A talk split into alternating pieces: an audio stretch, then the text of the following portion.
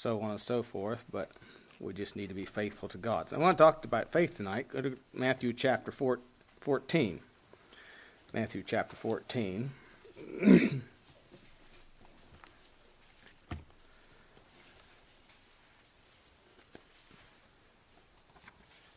Good to see you this evening. I think I turned it on. No, it didn't. Okay. All right, Matthew chapter 14. I'm going to read verse, start at verse 22. I'm going to read down through verse 36. It says, Straightway Jesus constrained his disciples to get into the ship, to go before him unto the other side, while he sent the multitudes away. When he had sent the multitudes away, he went up into a mountain apart to pray, and when evening was come, he was there alone. The ship was now in the midst of the sea, tossed with the waves, for the wind was contrary. In the fourth watch of the night, Jesus went unto them walking on the sea. And when the disciples saw him walking on the sea, they were troubled, saying, It is a spirit, and they cried out for fear. But straightway Jesus spake unto them, saying, Be of good cheer, it is I, be not afraid. Peter answered him and said, Lord, if it be thou, bid me come unto thee on the water. And he said, Come. And when Peter was come down out of the ship, he walked on the water to go to Jesus. But when he saw the wind boisterous, he was afraid. Beginning to sink, he cried, saying, Lord, save me. Immediately Jesus stretched forth his hand and caught him, and said unto him, O thou of little faith, wherefore didst thou doubt? When they were come into the ship, the wind ceased. Then they that were in the ship came and worshipped him, saying, Of a truth thou art the Son of God. When they were gone over, they came unto the land of Gennesaret. When the men of that place had knowledge of him, they sent out into all the country round about, and brought unto him all that were diseased, and besought him that they might only touch the hem of his garment. And as many as it touched were made perfectly whole. So I want to just preach about faith tonight. Let's have a word of prayer. Start. Heavenly Father, we do thank you again for the opportunity and privilege we have to open your precious word. Thank you for um, that we have your word uh, preserved for us uh, in our own language that we can understand and read and have our own copy and meditate upon its precepts and and um, and just um, uh, allow it to work in our lives that we might be conformed to the image of your dear Son. So Lord, we just just thank you for the privilege we have to uh, study it tonight. Pray that you'd help us to rightly divide thy truth encourage our hearts and strengthen us in our walk with you. We do pray in Jesus' name. Amen. You know, I believe we're living in the last days. Of course, Paul talked about the last days when he was writing to the churches, but you know, he wrote about the last days and saying perilous times shall come. I think we are living in the last days. I think the things we're seeing take place before our very eyes in these last few months are demonstrating that very strongly. Um, I'm I'm become convinced this whole thing is a, a very strong push for a one world government, one world, uh, a universal health care system. Uh, it's being pushed by not only politicians but philanthropists, uh, the Bill Gates, Melinda Gates Foundation, and uh, doctors with long lists of things behind their names, which are just bureaucrats. Um, anyway, all that to be said, we're living in the last days, but in light of that, we're supposed to just be faithful to the Lord. Just keep on living for the Lord. You know, there have been times in history where people thought the end was near too. Uh, when Hitler came to power, lots of people said the rapture's near because they thought he was the Antichrist. Turns out he wasn't the Antichrist. So we don't know for sure, but you know the, there seems to be a lot of things that indicate that, and and of course uh, uh, uh, this this this what we're seeing today certainly indicates that. But but despite of that, we are to have faith. You know, in Luke eighteen eight, the Bible says Jesus said there, "Nevertheless, when the Son of Man cometh, shall he find faith on the earth." Now, I don't think he was talking about. Um, uh, you know, will there be will there be Christians, but will there be those who are really who really believe Him, really trust Him, really are faithful to the Word of God. And, um, and, and so uh, the challenge is us is to be to, to be have faith in God until He comes for us. We need to be like that barber in Michigan. I don't know if you even saw that old barber in Michigan. I think he's 77 years old. He said, I'm going to reopen my barber shop. I don't care what the governor says until they either throw me in jail or Jesus comes for me. Uh, and the judge just threw his through the through, or, um, upheld his case. Uh, just I think it was yesterday I saw. But anyway, so his, his barbershop's still open. But anyway, you know, we need to be faithful uh, until the Lord comes. And the basis of our faith is the Word of God. In verse 22, it says, And straightway Jesus constrained his disciples to get into a ship and to go before him unto the other side while he sent the multitudes away. The word constrained, of course, means to compel, to exert force, or to drive, if you will. And it says here that Jesus constrained his disciples to get into ship to go before him unto the other side while he sent the multitudes away. So, they were, they were instructed by the Lord Jesus to get into a ship and to sail. Uh, and they did that. Uh, and of course, he went up in the mountain uh, to pray. So, so we see here the word of God was the, the, the, the, the, was the direction or the compelling force that drove them to get into, or you know, directed them to get into a ship and to sail the other side. They responded to the word of God they were obedient to it. Uh, of course, He is the Word.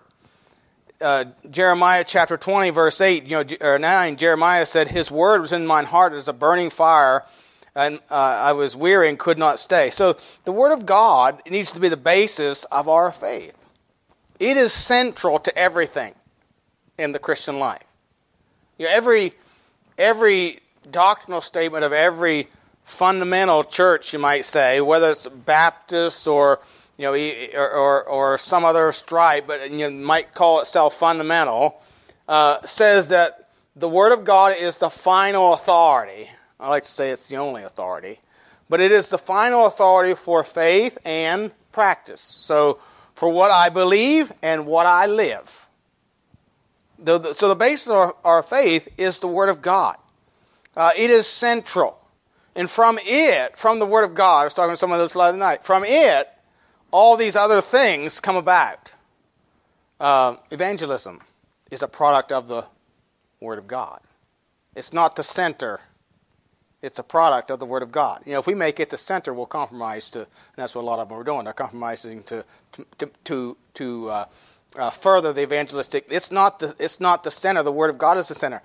Human government gets its authority from the Word of God. Uh, Genesis 9 God instituted human government. If a man sheds a man's blood, by man shall his blood be shed. That's human government. And of course, in Romans chapter 13, uh, the Apostle Paul very clearly spelled this out for us that human government is ordained of God. Romans 13, let every soul be subject unto the higher powers. There is no power but of God. The powers that be are ordained of God.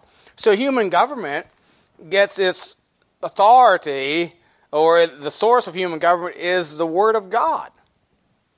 Uh, you know, pastoral authority. A pastor gets his authority from the Word of God. Once he steps outside of the Word of God, he really doesn't have any authority. By the way, neither does government when they step outside the Word of God. You know, we have a we have a final authority, and that is the Word of God. You know, I was thinking about, um, you know, what if the police show up here? What do we say to them? Well, I have three reasons why we can meet, why we ought to meet like this. Number one, the Constitution of the United States says they're not to infringe on our right to peaceably assemble.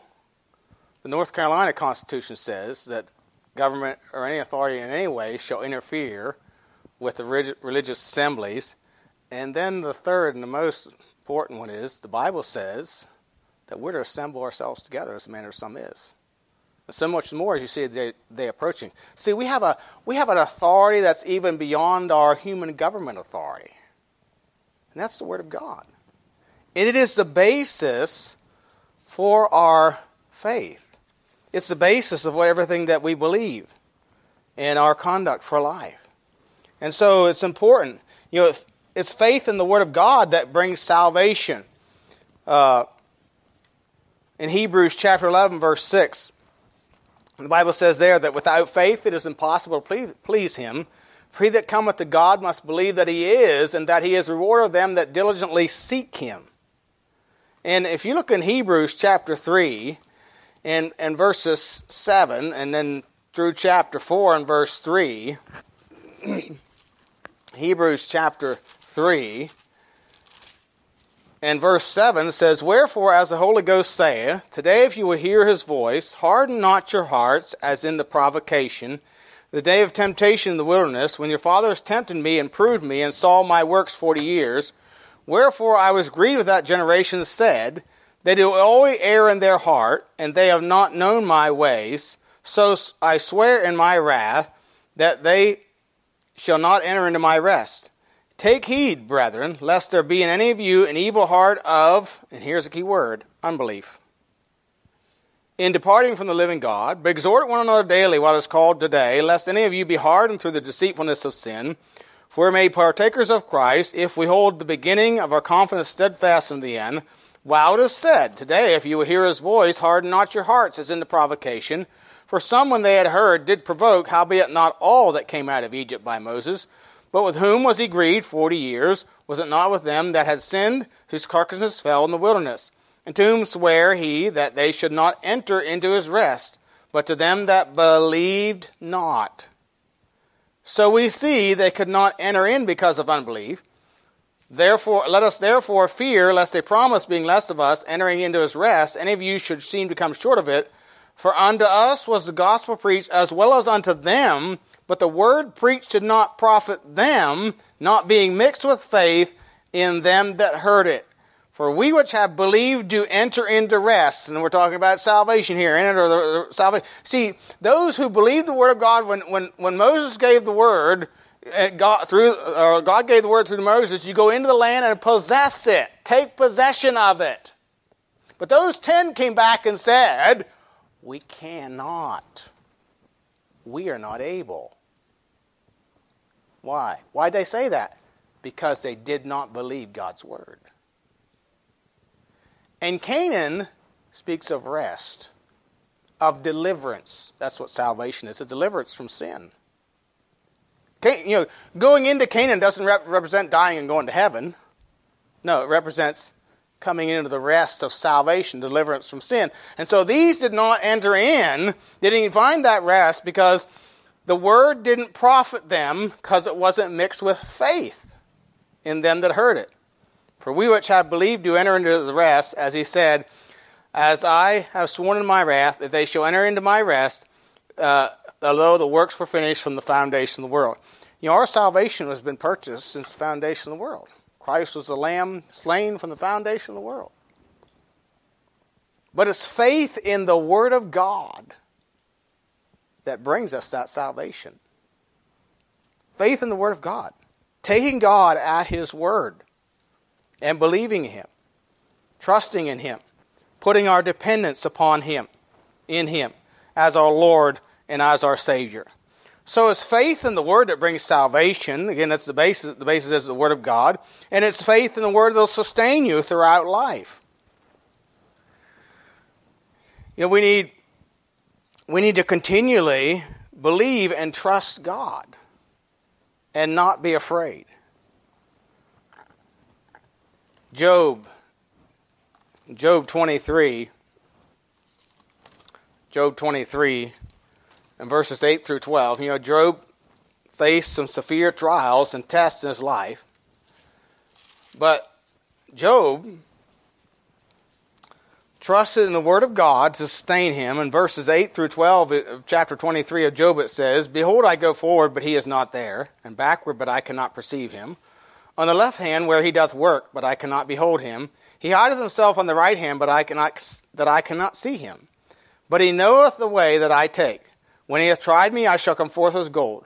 My foot hath held his steps, his way have I kept, and not declined. Neither have I gone back from the commandment of his lips. I have esteemed the words of his mouth more than my necessary food.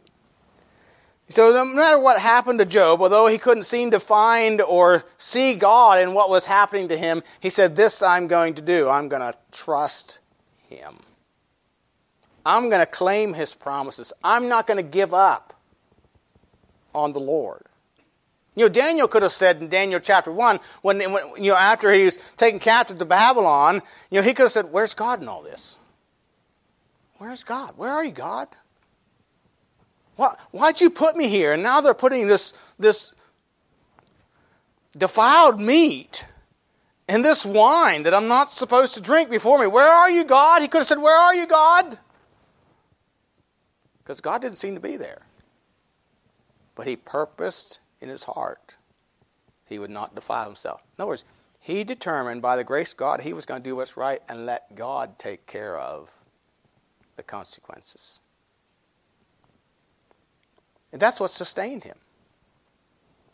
His dependence upon God. Of course, Job said in, chapter 13 and verse 15, I think that's where he says, Though he slay me, yet will I trust in him, but I will maintain mine own ways before him. And you know, Daniel, that was Daniel's attitude. Though I die, I'm going to trust him. I'm going to trust him.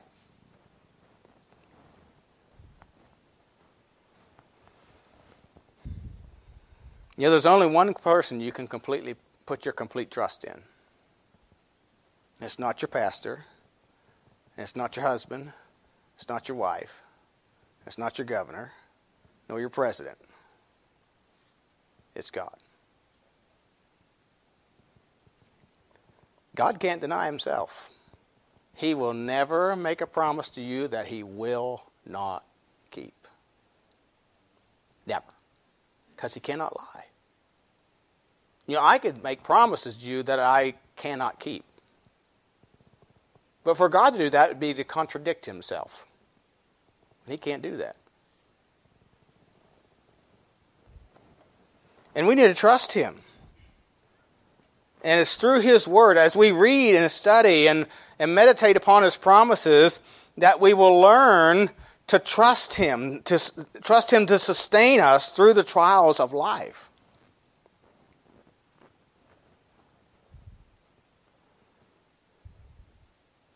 In this passage here, what we're seeing is the Lord is teaching His disciples to learn to trust Him. Think about Peter. He says, Let me walk on the water. He just said, Come. But you know what the problem with Peter was? He looked at the waves and he lost faith. He lost dependence. He became fearful, like so often we do. We become fearful. Fear is a real thing. All of us have fears. Some fear other, certain things more than others, but all of us have some fear. Sort of like a legend in India that tells about a mouse who was terrified of cats. So a magician agreed to transform him into a cat. That resolved his fear until he met a dog. And then he asked the magician to turn him into a dog. So he turned him into a dog. And that was, got rid of that fear until he met a tiger. So again, he was in fear. So he asked the magician to change him into a tiger. When the tiger met a hunter, he complained, and the magician refused to help. He said, I'll make you into a mouse again, for though you are, have a body of a tiger, you still have the heart of a mouse. You know, we all have fears. But it's faith in our Lord that is able to conquer our fears. And the basis of our faith is the Word of God. You know, Hebrew, uh, Romans ten seventeen says, "Faith cometh by hearing, and hearing by the Word of God." That's so that's so important that we read and spend time in the Word of God.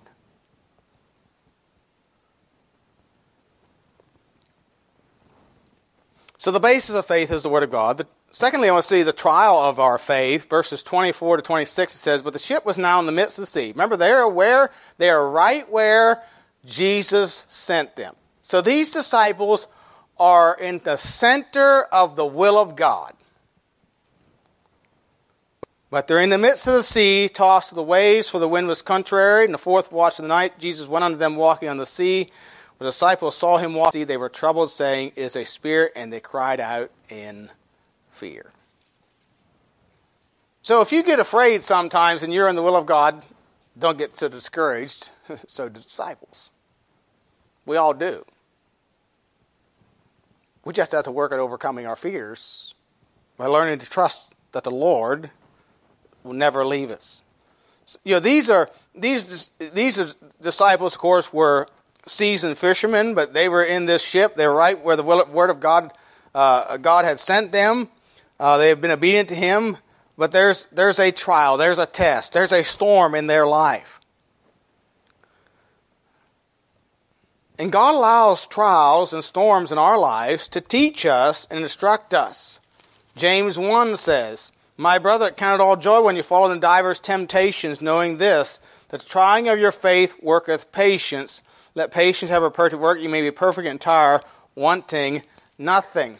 Peter would go on to say in 1 Peter chapter 1, in verse 6, wherein you greatly rejoice, though now for a season, if need be, you are in heaviness through manifold temptations, that the trial of your faith, being much more precious than gold that perisheth, though be tried with fire, might be found unto praise and honor and glory at the appearing of Jesus Christ, whom having not seen ye love, and whom now, though now you see him not, yet believing you rejoice with joy unspeakable and full of glory, receiving the end of your faith, even the salvation of our of your souls. You see, our problem is we can't see God.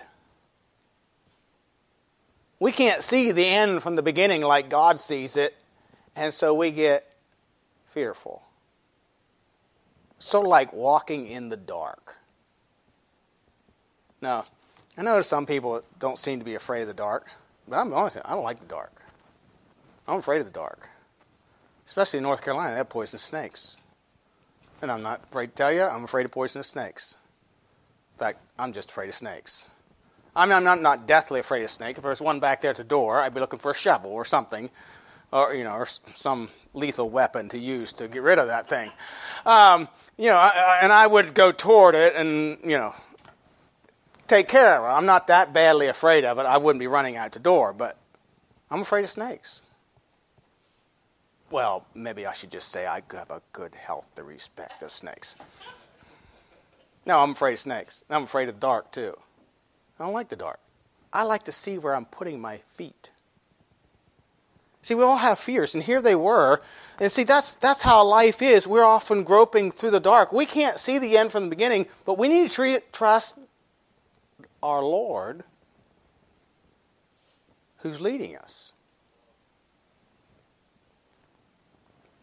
You know, trials come into our life, and we don't know what's going to happen for certain. You know, every trial is, is, a, is an uncertainty.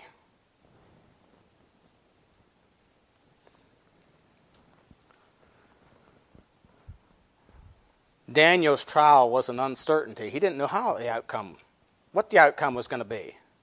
But it gave God an opportunity to manifest himself in the life of Daniel. Shadrach, Meshach, and Abednego didn't know how that fiery furnace ordeal was going to come out. But one thing they knew we wouldn't bow. We're not careful to answer you, O king. In other words, we don't have to think this over again. We know what we're going to do. We're not guaranteeing that God's going to deliver us. And if not, even if He doesn't, we're not going to worship your idol. Now, they didn't know how it was going to come out, but they trusted the Lord. You see, the Lord allows trials in our lives to refine us and to teach us, instruct us. Psalm 119.71 says, It's been good for me that I've been afflicted, that I might learn thy statutes. In Malachi chapter 3, and I've used this many times, I think, over the years, but Malachi 3 3, it, the Bible pictures here the Lord as a refiner of silver, and it says, in verse 3, Malachi 3, And he shall sit as a refiner, a purifier of silver, and he shall purify the sons of Levi, and purge them as gold and silver, that they may offer unto the Lord an offering in righteousness. Then shall the offering of Judah and Jerusalem be pleasant unto the Lord, as in the days of old and as in former years. So, pictures God here as a, a refiner of silver, and of course, a silver uh, smith, as he's refining his silver, he heats it, and as it gets hotter and hotter, more impurities come to the top, and he continues to skim off and heat it and skim off until he can see his own image in the silver. Then it's pure. And see, God works in our life and brings trials and tests, as Peter said, that be much more precious than of gold that perisheth. He brings those trials and tests into our life to conform us to the image of his Son. Romans 8, 29, 28, 29. And all things work together for good to them that love God, to them who are the called according to his purpose. For whom he did foreknow, he also did predestinate to be conformed to the image of his Son, that he might be the firstborn among many brethren. You think about, you know, I've often thought about Abraham's life. You know, Abraham, believing God, left Ur the Chaldees, a very idolatrous place. Journeyed to land he, God said, I'll, I'll show you when you get there. And he came and pitched his tent, and the Lord showed him the land, and and of course, he had trials. He had a famine. He went down to Egypt. He had a famine. He went to Abimelech. In Egypt, he picked up Hagar. The Lord told him he was going to have a son by Sarah, and, and uh, not, not having the confidence in the Lord that he should have, he hurried that, tried to hurry that, help that situation along with Hagar. But God continued to work in Abraham's life. Now Isaac is born. And then he says, You take Isaac thine only Son, and you go offer him as a sacrifice unto me.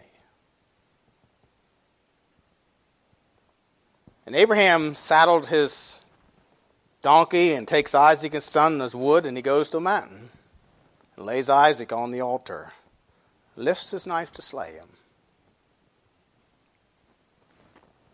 And you see, in that picture, what you have is a picture of God Himself. Because that's really what God did with His own Son for you and I. In fact, Hebrews 11,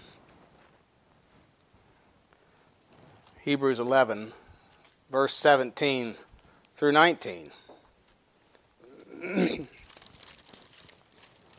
says, By faith Abraham was tried, offered up Isaac.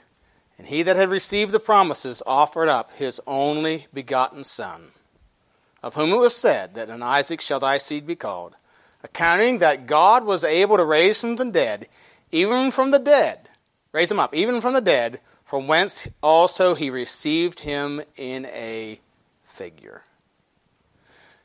So, Abraham, God is now seeing himself in Abraham.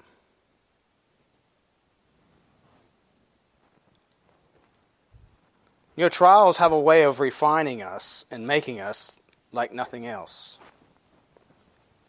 There are opportunities for God to glorify Himself. In, in Psalms chapter 4, verses 1 and 2, Psalm 4, 1 and 2, the psalmist said, Psalm 4 Hear me when I call, O God of my righteousness. Thou hast enlarged me when I was in distress.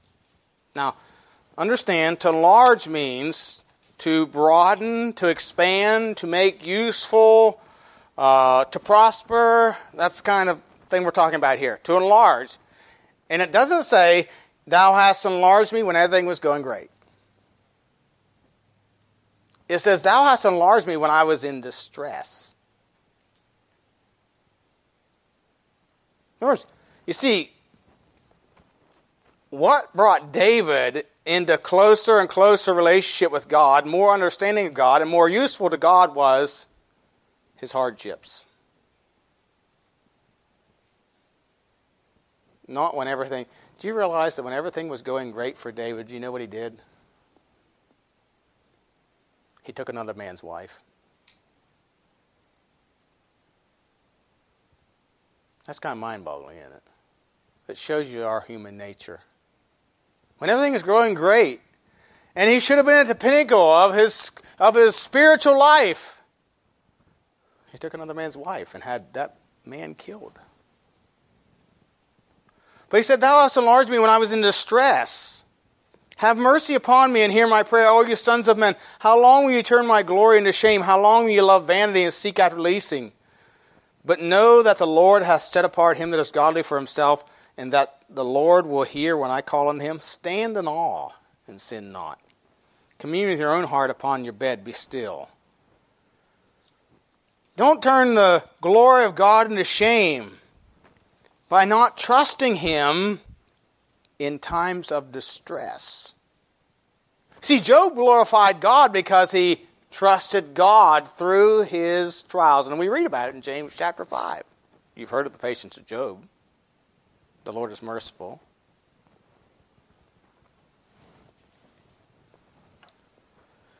See, faith is really, what faith really is, is conquering your doubts refusing to give in to the fears and the pressures of society and the world around us that says, What's the use?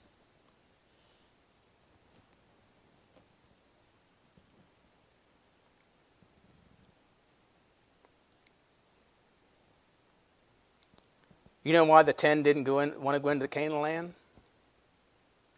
Of course, they didn't believe. But you know what drove that unbelief? Fear. They saw the giants, they saw the walled cities, and they were afraid. They said, We be not able. They left one person out of the equation. That's God.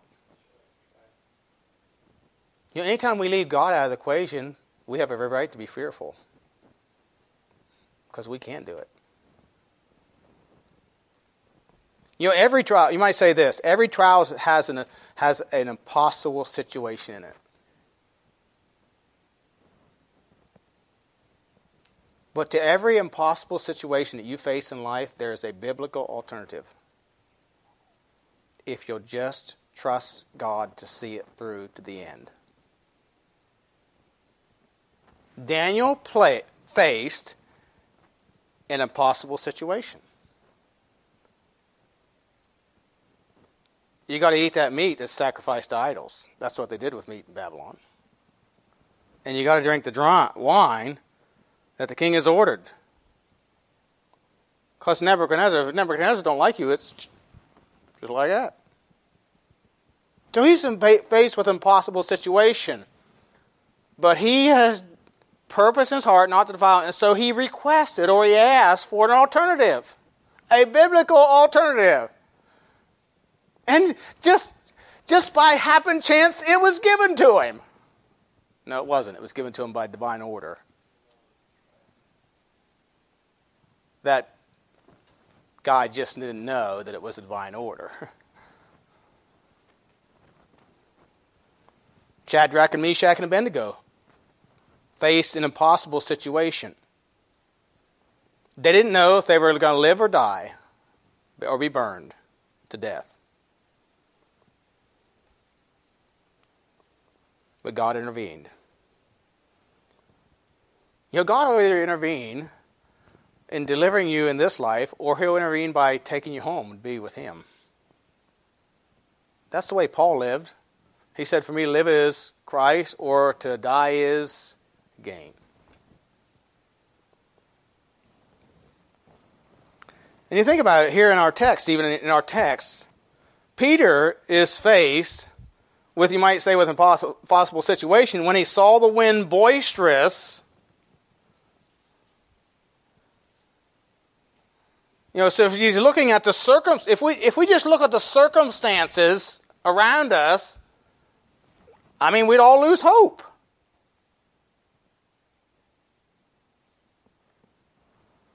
No, we need to look to the one who gives the orders or the commands. Jesus said, Come. So he should have walked straight to Jesus and not looked at the wind and the waves. And so we need to keep our eyes on the Lord. through the times, as Job did, as he said, Though he slay me, yet will I trust in him. A.B. Simpson said this quote, You will never learn faith in comfortable surroundings. Unquote. John Marshall said, quote, It's a fine line between faith and foolishness. I'm not sure if I can tell the difference. Unquote. Because the world will think you're foolish. Many times, if you say, I'm going to do what the Bible says, I'm going to obey the Lord, let Him take care of the situation. So, trials are an opportunity. Trials will come, and they're opportunities to bring glory to God. I want you to notice the third thing. The, the reward of faith, verse 33 says, And when when they were come, verse 32, when they were come into the ship, the wind ceased. Then they that were in the ship came and worshipped him, saying, Of a truth, thou art the Son of God. So there's a greater revelation of or understanding of who God is here. They, they come and worshipped him, believing and saying, Thou art the Son of God.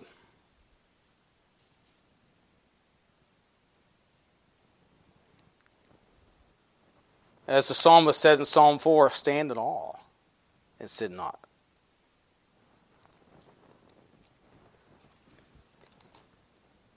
Isaiah 40, 28 to 31. Isaiah 40, 28 to 31. The prophet said, Hast thou not known, hast thou not heard, that the everlasting God, the Lord, the creator of the ends of the earth, fainteth not, neither is weary? There is no searching of his understanding. He giveth power to the faint, to them that have no might, he increaseth strength. If you feel faint, go to the Lord, trust the Lord. Even the youth shall faint and be weary, and the young men shall utterly fall. But they that wait upon the Lord shall renew their strength. They shall mount up with wings as eagles. They shall run and not be weary. They shall walk and not faint. So, greater revelation of who God is they, they begin to understand the works of the Lord in his people. You know, Corinthians tells us in 2 Corinthians chapter 1 verse 20, all the promises of God are in him, yea and oh, amen. So all the promises are yes and so be it. Every promise that God has given in his word is a yes and a so be it. It's going to happen. He's going to keep it.